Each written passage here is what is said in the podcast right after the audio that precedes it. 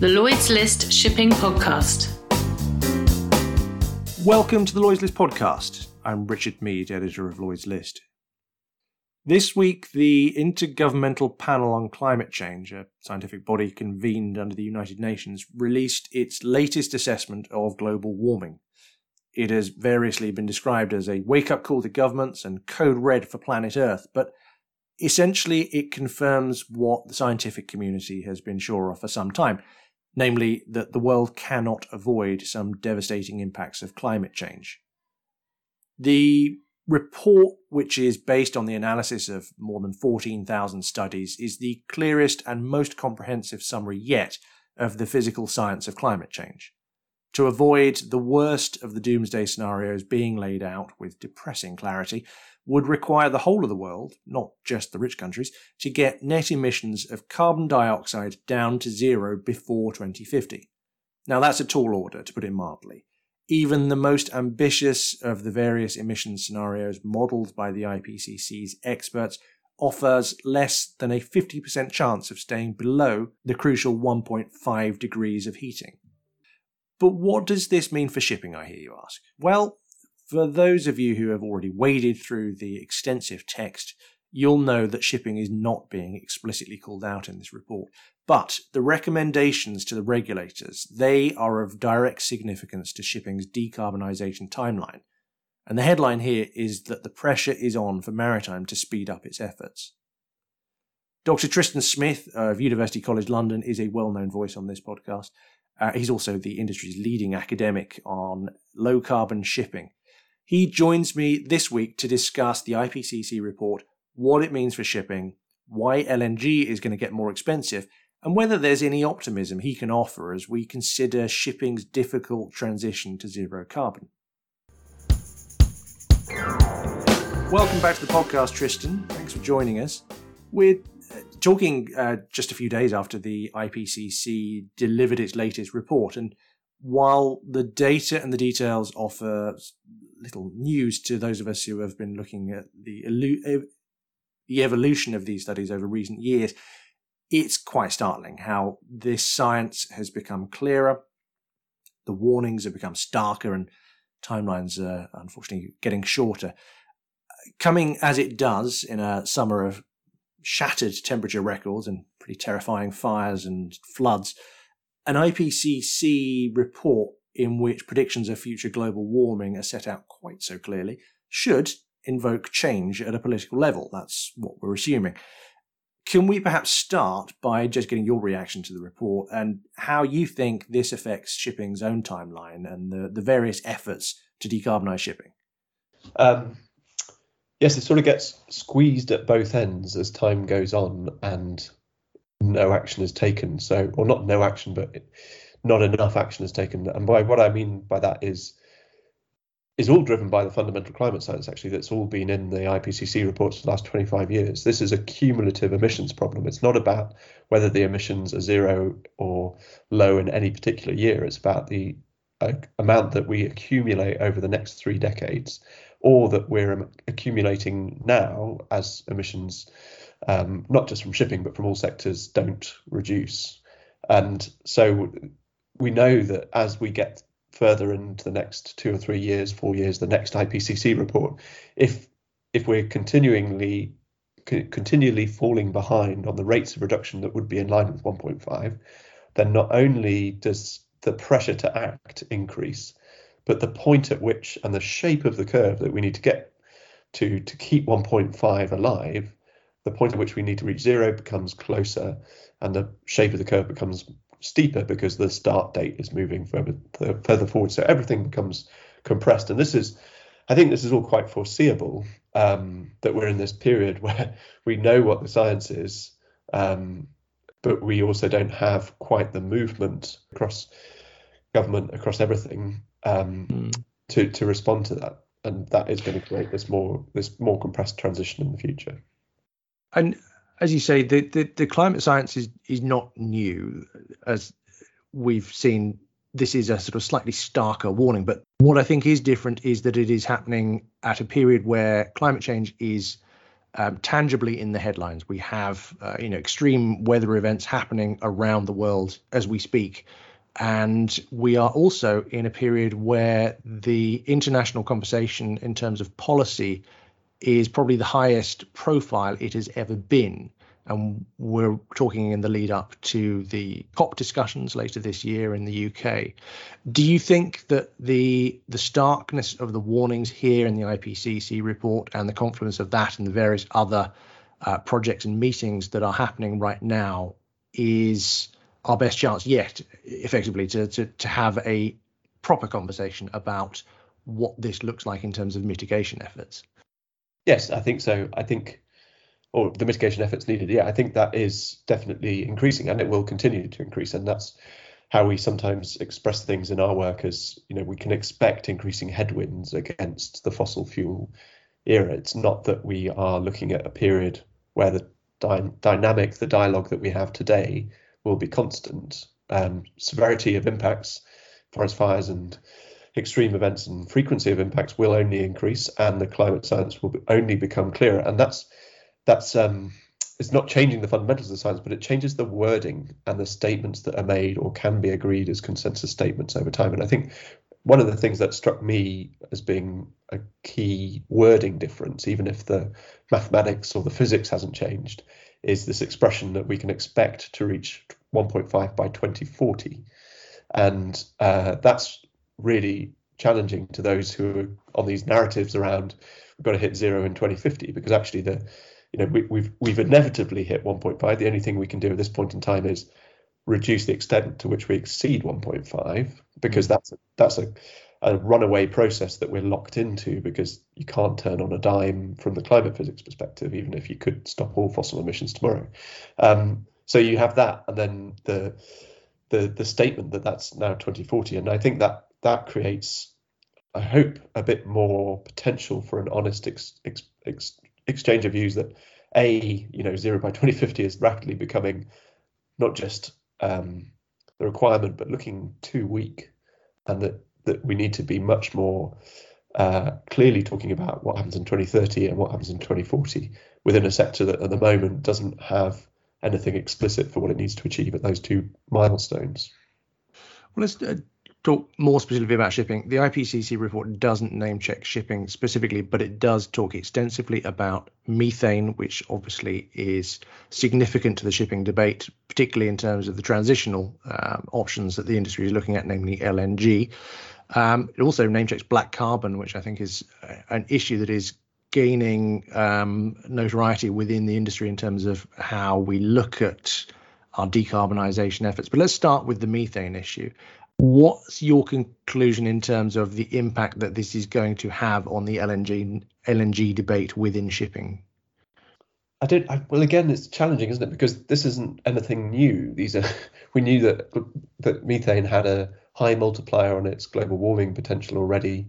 Um, so so that information is there. I guess you know. I guess what we've got is just a, another even another repeat of that and a more emphasis placed on it more clarity perhaps placed on the way it's emphasized.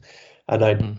I and so the question. I, sorry, I'm turning your question back into a statement, but I, I, I think that um, it just creates more headwind. It just creates a much harder environment for government to not regulate on methane, um, which which in shipping they obviously don't have any regulation in place at the moment. It makes a much harder environment for those who are incentivizing methane. So the European Union at the moment in its fit for 50, 50 fit for 55 is is um, is looking at incentivizing the ports to be able to provide LNG, which seems very it seems bonkers to to to put it frankly at this point in time with the language in the IPCC's report.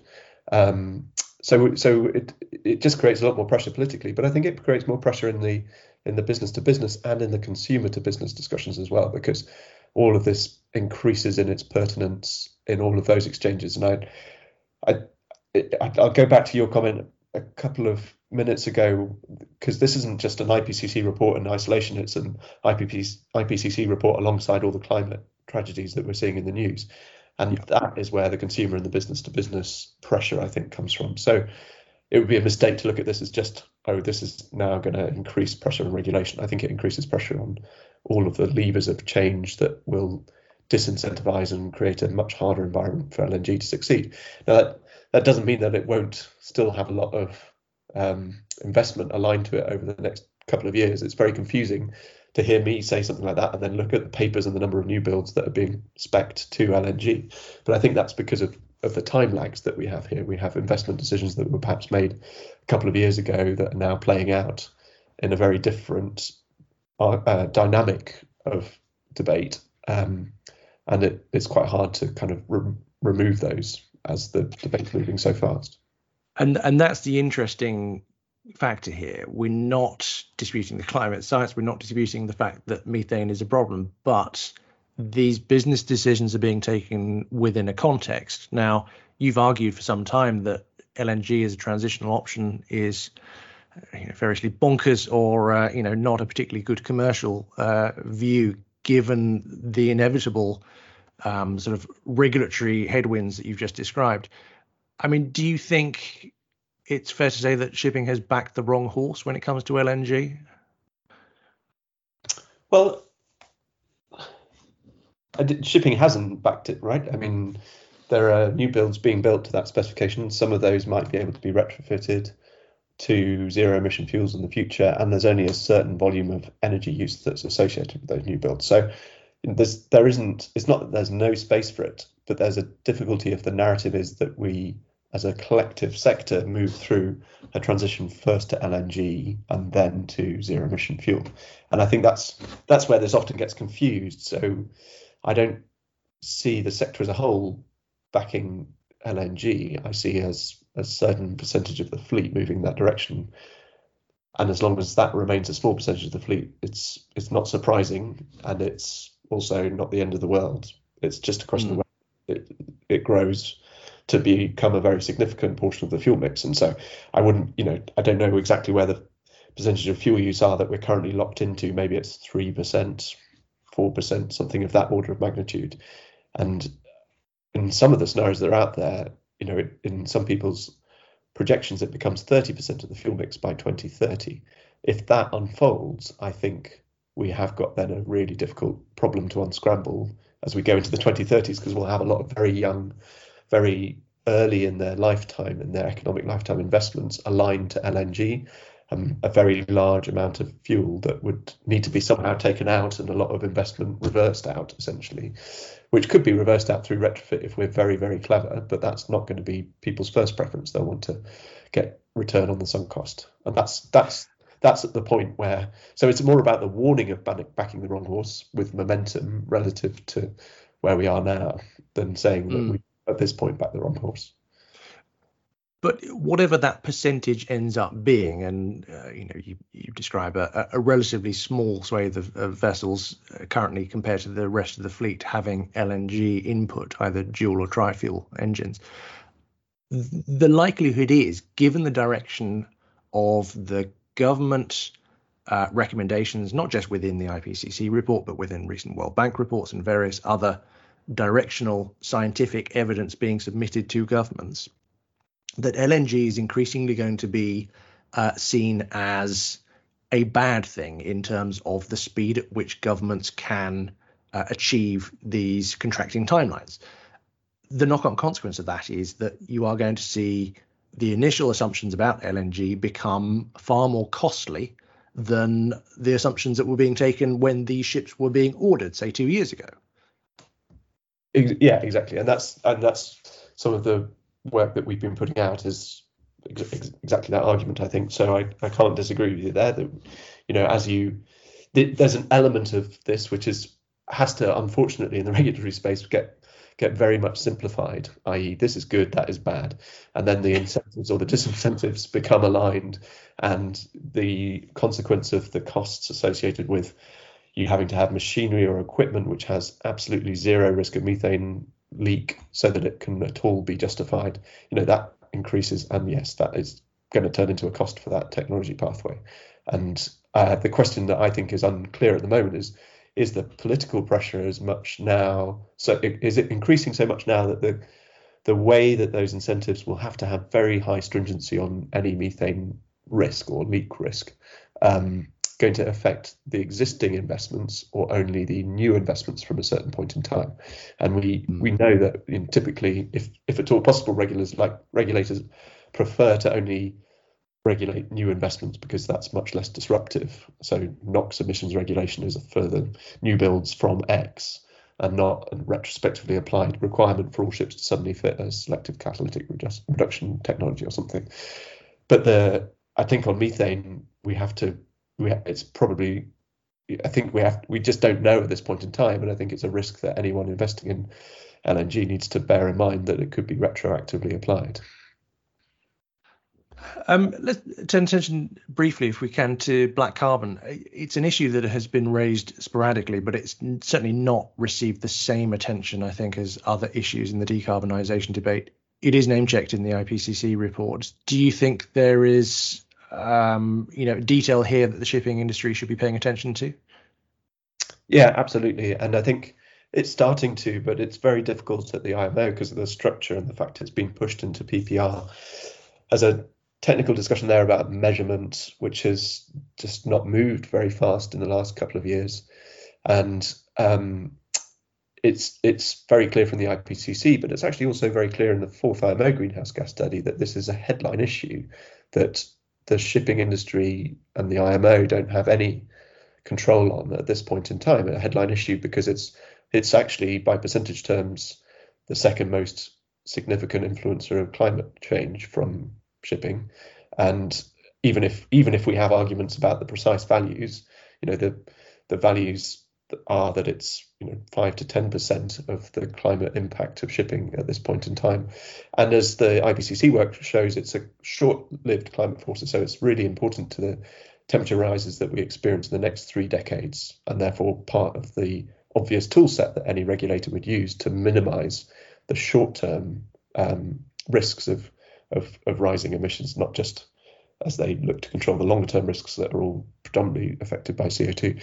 So yeah, I think it, I think those two pieces of evidence, the IPCC and the fourth IMO greenhouse gas study, really challenge the um, apathy that currently exists that black carbon is something that we can kick into into sort of deep technical discussion. It needs to be dealt with much more urgently.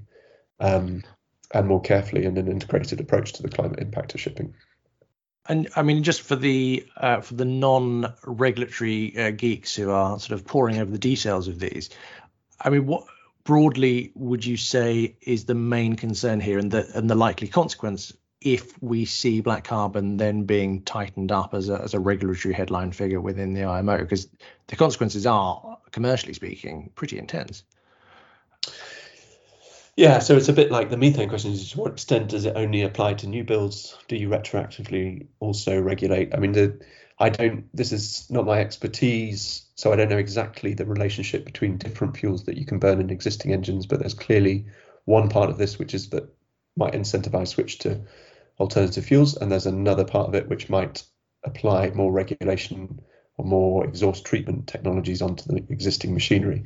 And obviously, both of those would be a cost consideration, and um, and they could be applied only to new builds, or they could be applied ret- retroactively as well. Um, as we get to the control side of this, I mean, think, I mean, for me, the it's a bit the other lurking one here that is often not looked at very closely is N2O and and obviously NOx. And I think looking at looking at the options that we have of alternative fuels for the future and machinery that would go with them, the sooner we take a more integrated look across multiple emission species and not just our focus on CO2, which is a necessary simplification, which is which is often made, the the better because it'll risk us from taking dead ends or perverse incentive incentive incentivizations at this point. Okay, and finally, I want to take a quick look forward to the, the next major waypoint, I guess, in the, uh, in the in the public debate, which is going to be COP. Um, this is the big meeting at the end of the year, It'll be here in the UK. Do you think um, that that is heading in the right direction? There seems to be a sort of headwind certainly within the industry discussion that that is going to be the forum at which shipping is going to be relatively high profile compared to other international climate change um, forums where shipping has, has, certainly been pretty low profile, I think, in the grand scheme of things. Um, do you think do you think COP is going to be that turning point that everybody is expecting? So in the in the detailed negotiations that COP is really about, I'm guessing that shipping doesn't doesn't actually play a very large role. Um, but I don't think COP is really about, or for the sector, maybe it's not about those detailed negotiations. It's about all of the political pressure that appears around it. And the, the Paris Agreement process set up a very clever mechanism, which is this review of the efforts that everyone's making and a discussion about whether more needs to be taken and the and the need for a ratchet. And I think this is where shipping is going to lose badly at COP because the outcome at MEPC 76 on short-term measures is so weak that it doesn't can't it can't give shipping a narrative where it can go we now have a short-term measure that can drive absolute emission reductions this decade. So the overall framing that we have from UNFCCC, we need to halve our emissions by 2030 on a 2010 baseline.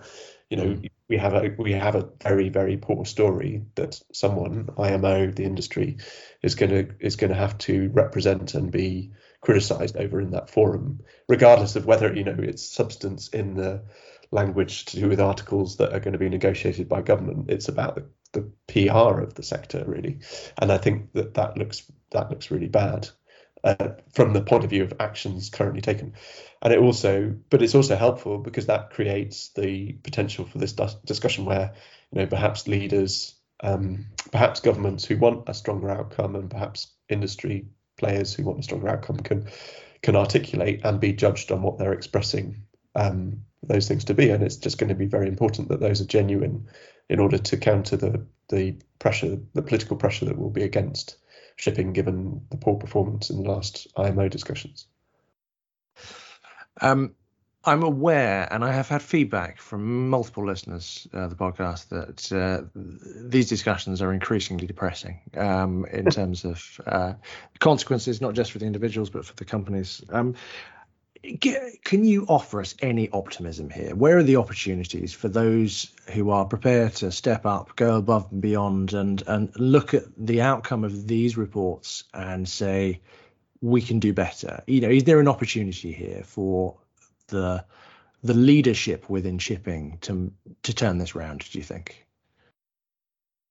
Yeah, I think there is, and I, like it's so hard to judge, isn't it? Because the perspective we all apply, or I apply, maybe I don't want to suggest everyone else does, is you know, we're 2021, the conversation that we're having today, but we're talking about a process that's going to map out over three decades, and increasingly good things will happen over that period, as well as obviously probably increasingly bad things. And and and it's very hard to be very optimistic about how good those good things might be. And what I mean by that is, you know, sat three four years ago before the outcome of the initial strategy at the IMO in 2018, the shipping sector's dialogue, the um, maturity of the alternative zero emission options was was it was a completely different uh, dynamic than the one that we have today. We now have serious investment going into zero emission fuel production pathways, machinery, and a massively more developed and, and progressive dialogue across the sector and across the regulatory space.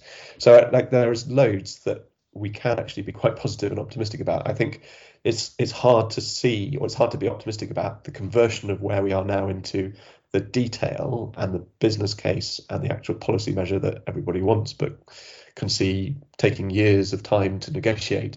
So it, so I guess that's where some of the the depression depression might come from that you kind of measure the future by the dynamic that we're in now. So I guess the reason to be optimistic is that we are in a in a constantly improving dynamic, and the and the and the constantly improving dynamic will actually, I think, help to materialize the things that we know need to happen, but we can't quite see happening at, in the current dynamic.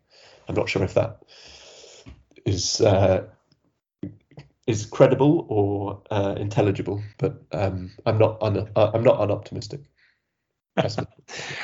Well, thank you. Thank you for giving us some hope. Uh, there is a light at the end of the tunnel.